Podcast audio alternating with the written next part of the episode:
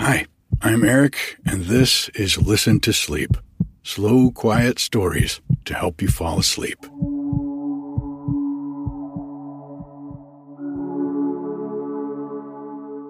This week, I had a podcasting first. I was asked to tell a story on someone else's podcast. You might remember Zoe, who read Master Cornille's Secret as a bonus episode a few months back. She has a beautiful French accent, and the story was fantastic. Well, she has her own podcast, The Airing Cupboard, where she tells the extraordinary stories of ordinary people. And she asked me to tell a story for her. And then she took that story and turned it into something really beautiful. It's called The Cabin in the Woods, and you can find it on her podcast, The Airing Cupboard, at theairingcupboard.org or anywhere that pods are cast. This week, I also made some new friends on the Patreon. I had great messages back and forth with Ruth, Matt, Emily, Anne, and Marcy. Thank you all so much for supporting the podcast. I really appreciate it. It's been so unexpectedly wonderful to hear from people about how the podcast affects them and just to get a little bit of information about what everyone's doing with their lives. I think maybe these days we all feel a little extra cooped up, and this has been just a great way to get to know you better. So thank you so much. If you would like to support the podcast, you can do that at patreon.com slash listen to sleep for as little as $1 a month. And you'll get the podcast without any ads, a day early, and access to a bunch of other perks to help you sleep. I sure do appreciate all of you who are helping me live my dream of living in a cabin in the woods and getting to be a storyteller for a living. If you'd like what's available on the Patreon, but you can't afford it, don't worry about it.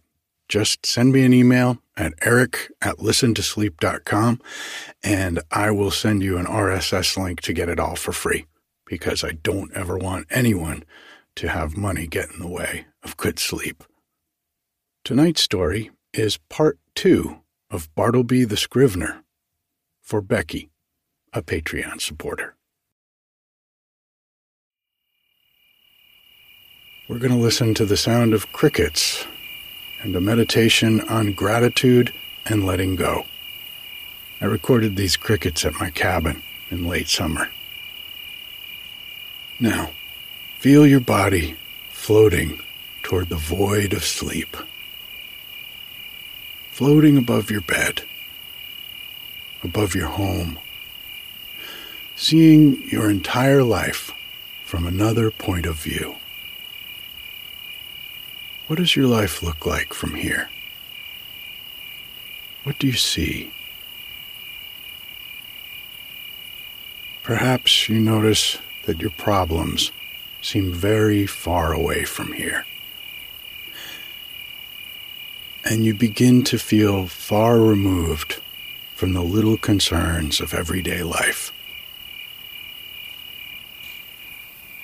Notice the aspects of your life that often go unnoticed. Taking in the big picture. Consider how everything works together perfectly your body, mind, and spirit working together, striving for a happy and fulfilled life. You know that you can reach this fulfillment by accepting gratitude.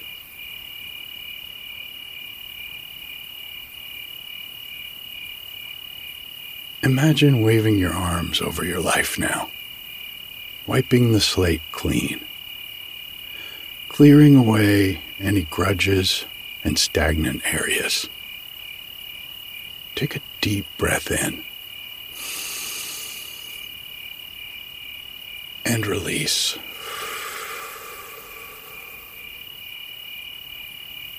Creating a new appreciation for everyone and everything in your life.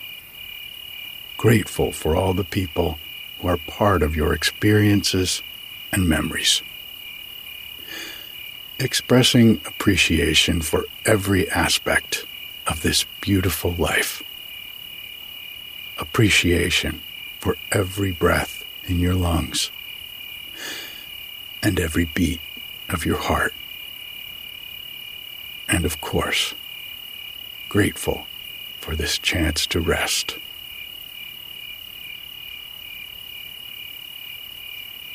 Simply drift off now, allowing your body and mind to go in any direction they would like to. Drifting over your life and playing the role of gentle observer, watching without judgment or negativity, simply observing with an open heart.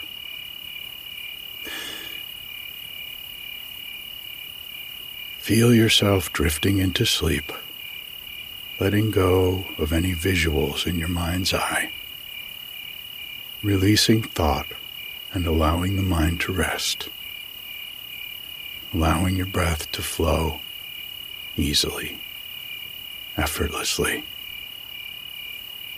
And if you fall asleep while I'm reading to you, that's okay.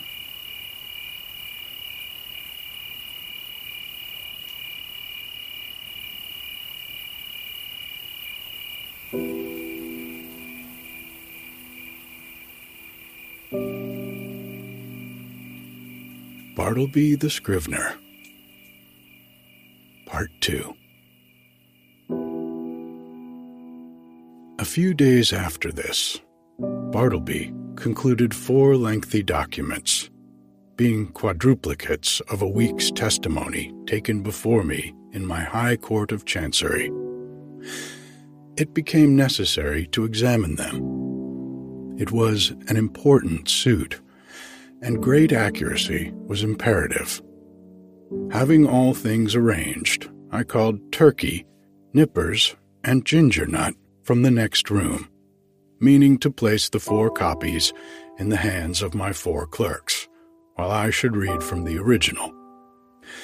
Accordingly, Turkey, Nippers, and Ginger Nut had taken their seats in a row, each with his document in hand, when I called Bartleby to join this interesting group. Bartleby, quick, I am waiting. I heard a slow scrape of his chair legs on the uncarpeted floor, and soon he appeared standing at the entrance of his hermitage. What is wanted? said he mildly. The copies, the copies, said I hurriedly. We are going to examine them. There, and I held towards him the fourth quadruplicate.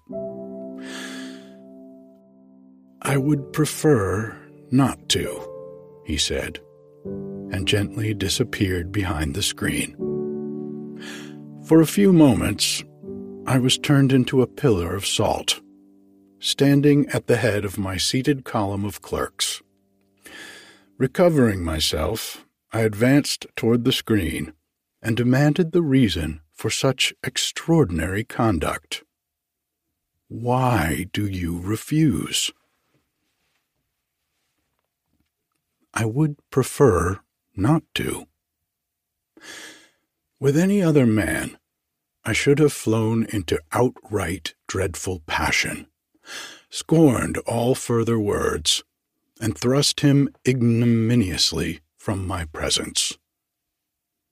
But there was something about Bartleby that not only strangely disarmed me, but in a wonderful manner touched and disconcerted me. I began to reason with him. These are your own copies we are about to examine. It is labor saving to you because one examination will answer for your four papers. It is common usage. Every copyist is bound to help examine his copy. Is it not so? Will you not speak? Answer. I prefer not to, he replied in a flute like tone. It seemed to me that while I had been addressing him, he carefully revolved every statement that I made, fully comprehended the meaning, could not gainsay the irresistible conclusions, but at the same time, some paramount consideration prevailed with him to reply as he did. You are decided, then, not to comply with my request. A request made according to common usage and common sense? He briefly gave me to understand that on that point my judgment was sound. Yes, his decision was irreversible. It is not seldom the case that when a man is browbeaten in some unprecedented and violently unreasonable way, he begins to stagger in his own plainest faith. He begins, as it were, vaguely to surmise that, wonderful as it may be, all the justice and all the reason is on the other side. Accordingly, if any disinterested persons are present, he turns to them for some reinforcement for his own faltering mind. Turkey, said I, what do you think of this? Am I not right? With submission, sir, said Turkey, with his blandest tone. I think that you are. Nippers, said I, what do you think of it? I think I should kick him out of the office. The reader of Nice Perceptions will here perceive that, it being morning, Turkey's answer is couched in polite and tranquil terms, but Nippers replies in ill tempered ones. Or, to repeat a previous sentence, Nipper's ugly mood was on duty, and Turkey's off. Ginger Nut, said I, willing to enlist the smallest suffrage in my behalf. What do you think of it? I think, sir, he's a little loony, replied Ginger Nut, with a grin. You hear what they say, said I, turning towards the screen. Come forth and do your duty. But he vouchsafed no reply. I pondered a moment in sore perplexity. But once more business hurried me. I determined again to postpone the consideration of this dilemma to my future leisure. With a little trouble, we made out to examine the papers without Bartleby though at every page or two Turkey deferentially dropped his opinion that this proceeding was quite out of the common. While Nippers, twitching in his chair with a dyspeptic nervousness, ground out between his set teeth occasional hissing maledictions against the stubborn oaf behind the screen. And for his, Nippers' part, this was the first and last time he would do another man's business without pay. Meanwhile, Bartleby sat in his hermitage, oblivious to everything but his own peculiar business there. Some days passed, the scrivener being employed upon another lengthy work. His late remarkable conduct led me to regard his ways narrowly I observed that he never went to dinner. Indeed, that he never went anywhere. As yet, I had never of my personal knowledge known him to be outside of my office. He was a perpetual sentry in the corner. At about eleven o'clock, though, I noticed that Ginger Nut would advance toward the opening in Bartleby's screen as if silently beckoned thither by a gesture invisible to me where I sat. The boy would then leave the office jingling a few pence, and reappear with a handful of ginger nuts, which he delivered in the hermitage, receiving two of the cakes for his trouble. He lives, then, on ginger nuts, thought I. Never eats a dinner, properly speaking. He must be a vegetarian, then. But no, he never eats even vegetables. He eats nothing but ginger nuts. My mind then ran on in reveries concerning the probable effects upon the human constitution of living entirely on ginger nuts. Ginger nuts are so called because they contain ginger as one of their peculiar constituents, and the final flavoring one. Now, what was ginger? A hot, spicy thing. Was Bartleby hot and spicy? Not at all. Ginger, then, had no effect upon Bartleby. Probably he preferred it should have none. Nothing so aggravates an earnest person as a passive resistance. If the individual so resisted be of a not inhumane temper, and the resisting one perfectly harmless in his passivity, then, in the better moods of the former, he will endeavor charitably to construe to his imagination what proves impossible to be solved by his judgment. Even so, for the most part, I regarded Bartleby and his ways. Poor fellow. He means no mischief. It is plain he intends no insolence. His aspect sufficiently evinces that his eccentricities are involuntary. He is useful to me. I can get along with him. If I turn him away, the chances are he will fall in with some less indulgent employer, and then he will be rudely treated, and perhaps driven forth miserably to starve. Yes, here I can cheaply purchase a delicious self approval. To befriend Bartleby, to humor him in his strange wilfulness, will cost me little or nothing, while I lay up in my soul what will eventually prove a sweet morsel for my conscience. But this mood was not invariable with me. The passiveness of Bartleby sometimes irritated me. I felt strangely goaded on to encounter him in new opposition, to elicit some angry spark from him answerable to my own. But indeed, I might as well have essayed to strike fire with my knuckles against a bit of Windsor soap. But one afternoon, the evil impulse in me mastered me, and the following little scene ensued. Bartleby, said I, when those papers are all copied, I will compare them with you. I would prefer not to. How? Surely you do not mean to persist in that mulish vagary. No answer.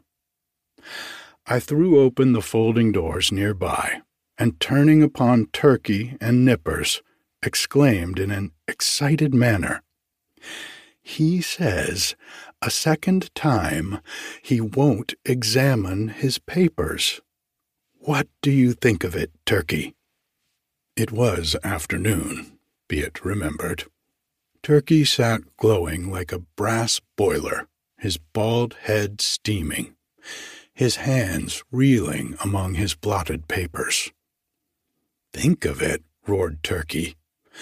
I think I'll just step behind his screen and black his eyes for him. So saying, Turkey rose to his feet and threw his arms into a pugilistic position. He was hurrying away to make good his promise when I detained him, alarmed at the effect of incautiously rousing Turkey's combativeness after dinner. Sit down, Turkey, said I, and hear what Nippers has to say. What do you think of it, Nippers?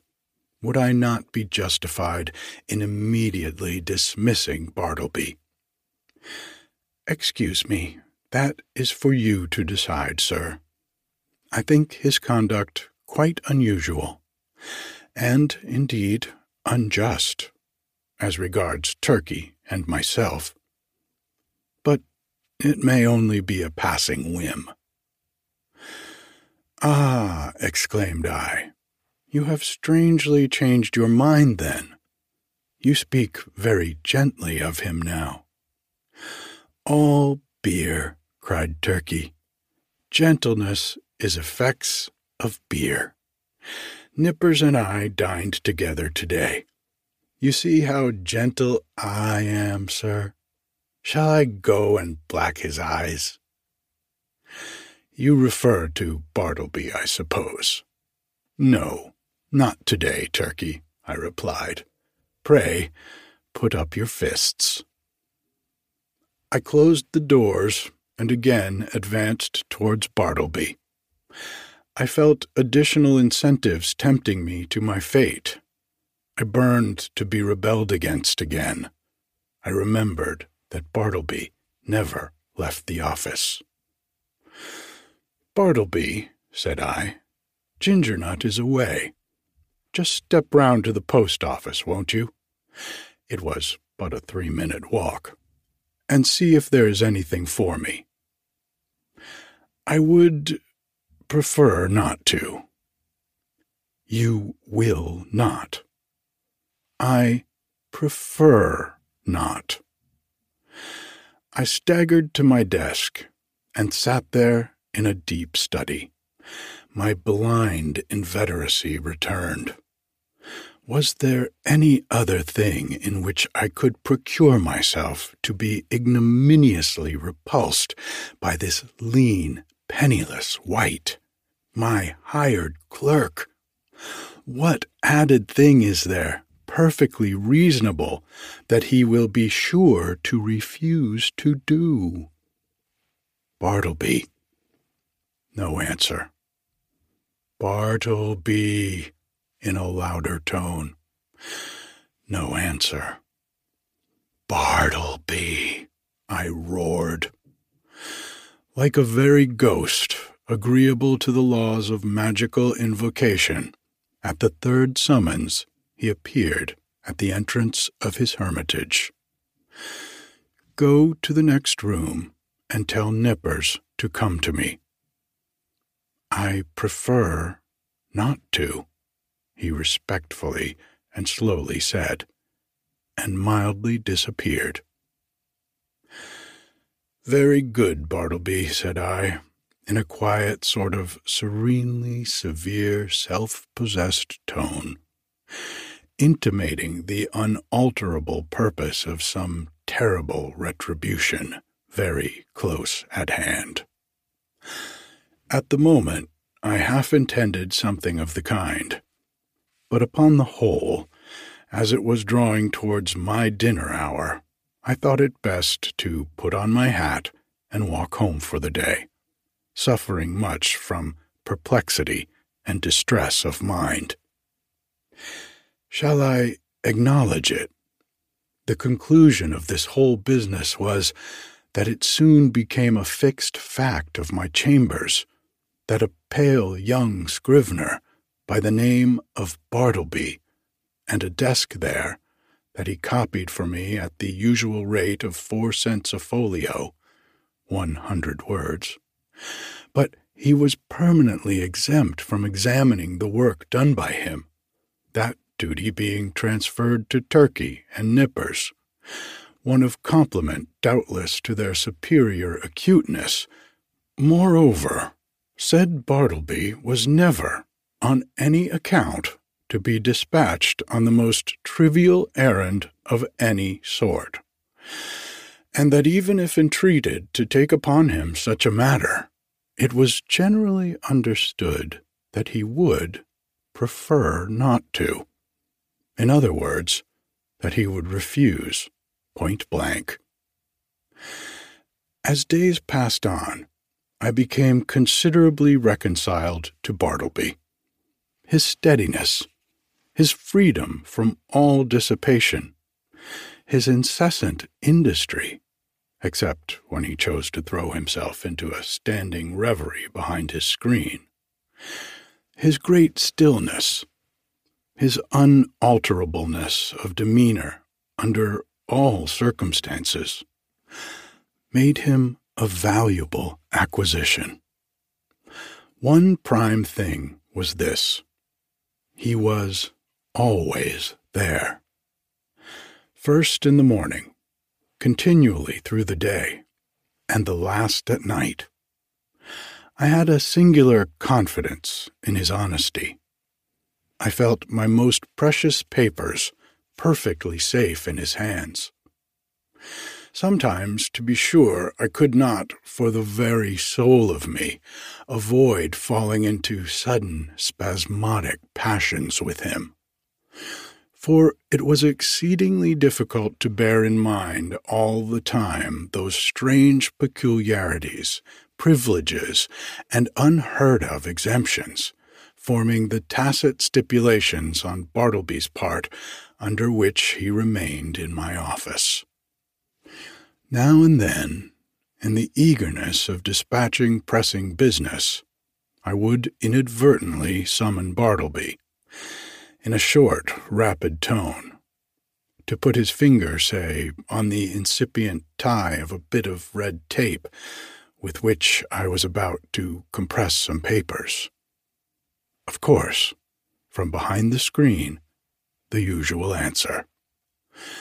I prefer not to, was sure to come. And then how could a human creature with the common infirmities of our nature refrain from bitterly exclaiming upon such perverseness, such unreasonableness?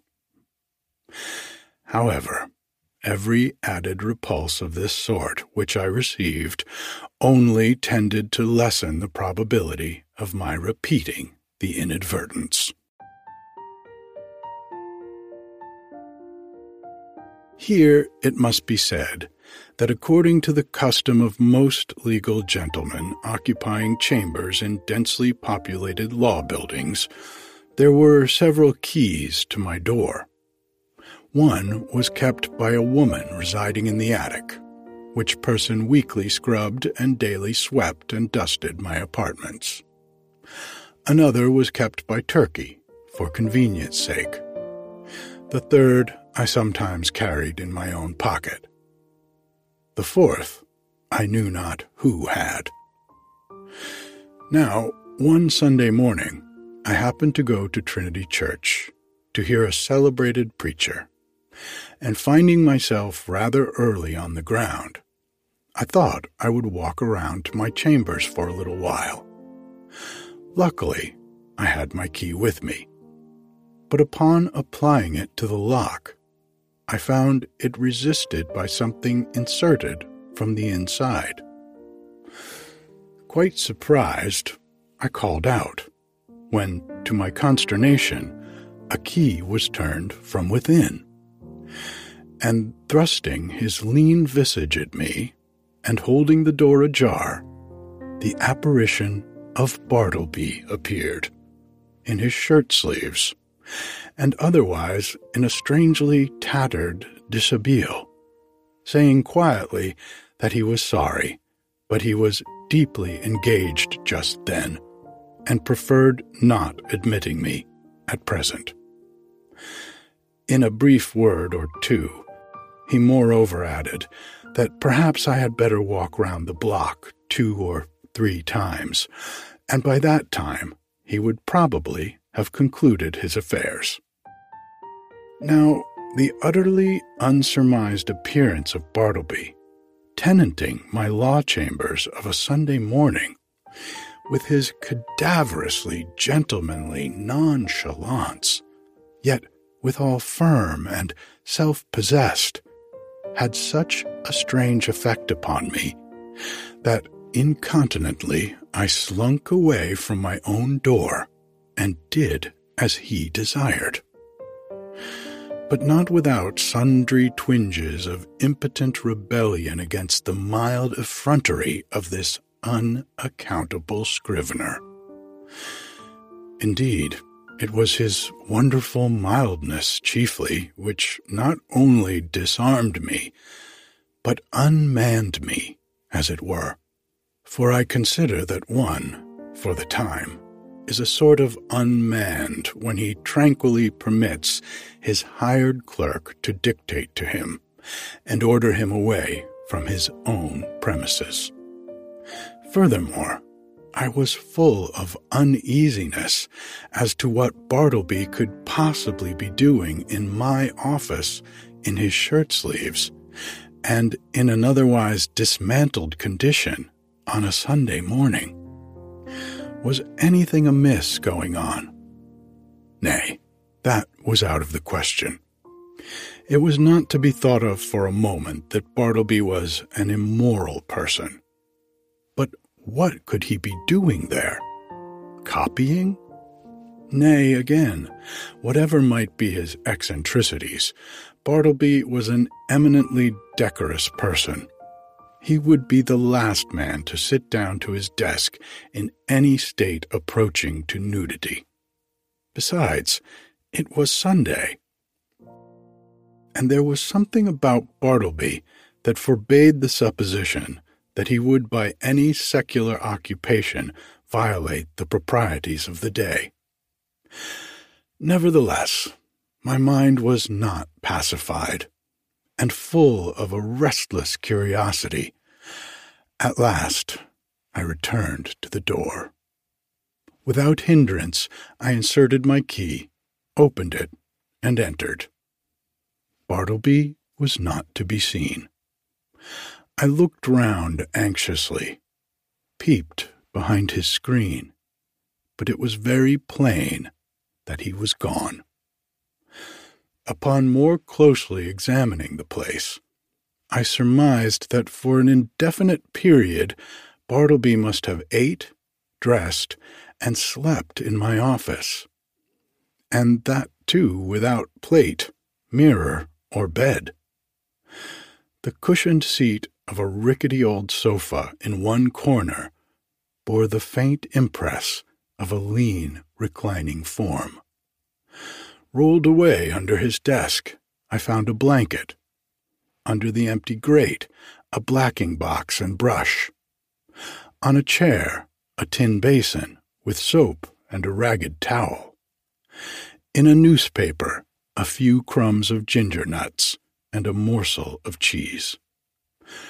Yes, thought I, it is evident enough that Bartleby has been making his home here, keeping Bachelor's Hall all by himself. Immediately then, the thought came sweeping across me. What miserable friendlessness and loneliness are here revealed. His poverty is great, but his solitude, how horrible! Think of it.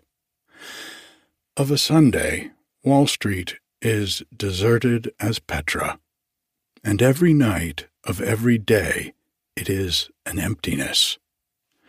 This building, too, which of weekdays hums with industry and life, at nightfall echoes with sheer vacancy, and all through Sunday is forlorn.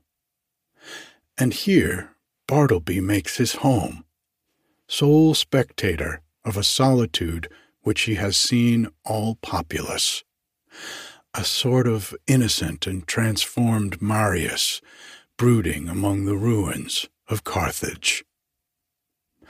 For the first time in my life, a feeling of overpowering, stinging melancholy seized me. Before, I had never experienced aught but a not unpleasing sadness. The bond of a common humanity now drew me irresistibly to gloom. A fraternal melancholy. For both I and Bartleby were sons of Adam.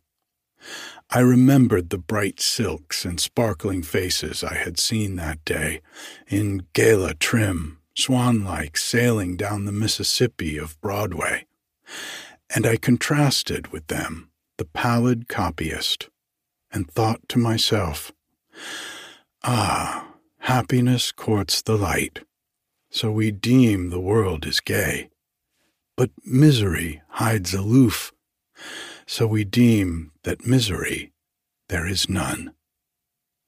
These sad fancyings, chimeras doubtless, of a sick and silly brain, led on to other and more special thoughts concerning the eccentricities of Bartleby.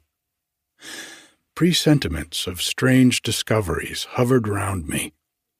The scrivener's pale form appeared to me laid out, among uncaring strangers in its shivering, winding sheet. Suddenly, I was attracted by Bartleby's closed desk, the key in open sight left in the lock. I mean no mischief, seek the gratification of no heartless curiosity, though I, besides, the desk is mine, and its contents, too, so I will make bold to look within. Everything was methodically arranged, the papers smoothly placed. The pigeonholes were deep, and removing the files of documents, I groped into their recesses. Presently, I felt something there and dragged it out. It was an old bandana handkerchief, heavy and knotted. I opened it and saw it was a savings bank. I now recalled all the quiet mysteries which I had noted in the man. I remembered that he never spoke but to answer, that though at intervals he had considerable time to himself, yet I had never seen him reading. No, not even a newspaper that for long periods he would stand looking out at his pale window behind the screen upon the dead brick wall.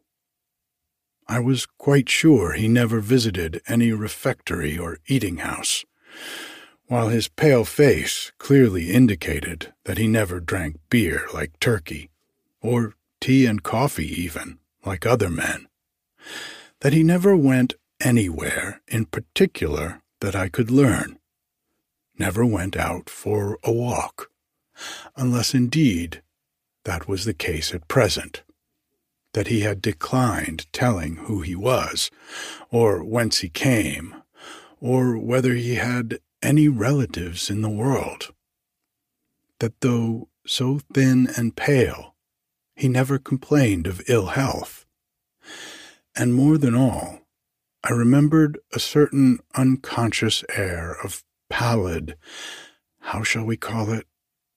Of pallid haughtiness, say, or rather an austere reserve about him, which had positively awed me into my tame compliance with his eccentricities. When I had feared to ask him to do the slightest incidental thing for me, even though I might know from his long continued motionlessness that behind his screen he must be standing in one of those dead wall reveries of his. Revolving all these things, and coupling them with the recently discovered fact that he made my office his constant abiding place and home, and not forgetful of his morbid moodiness, revolving all these things, a prudential feeling began to steal over me. My first emotions had been those of pure melancholy and sincerest pity. But just in proportion as the forlornness of Bartleby grew and grew to my imagination, did that same melancholy merge into fear, that pity into repulsion. So true it is, and so terrible too, that up to a certain point the thought or sight of misery enlists our best affections. But in certain special cases, beyond that point, it does not.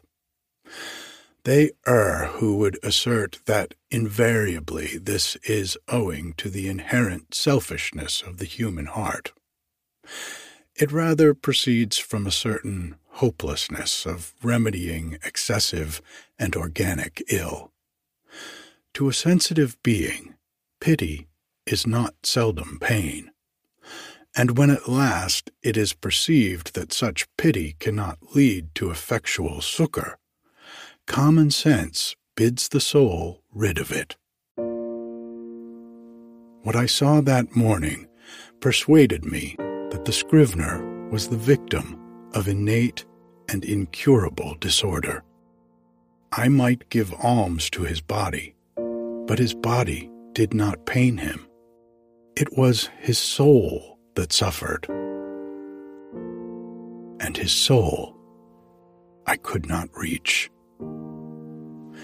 I did not accomplish the purpose of going to Trinity Church that morning. Somehow, the things I had seen disqualified me for the time from church going. I walked homeward, thinking what I would do with Bartleby. Finally, I resolved upon this.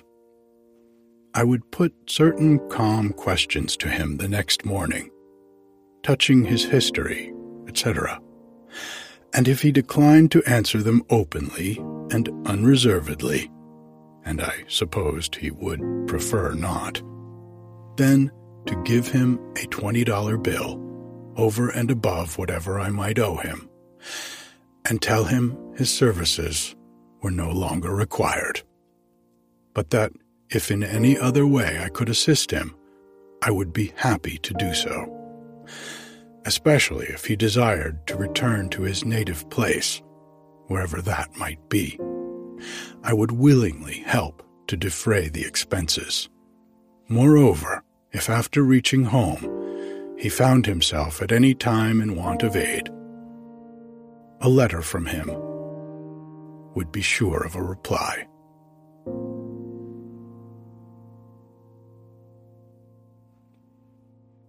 Good night.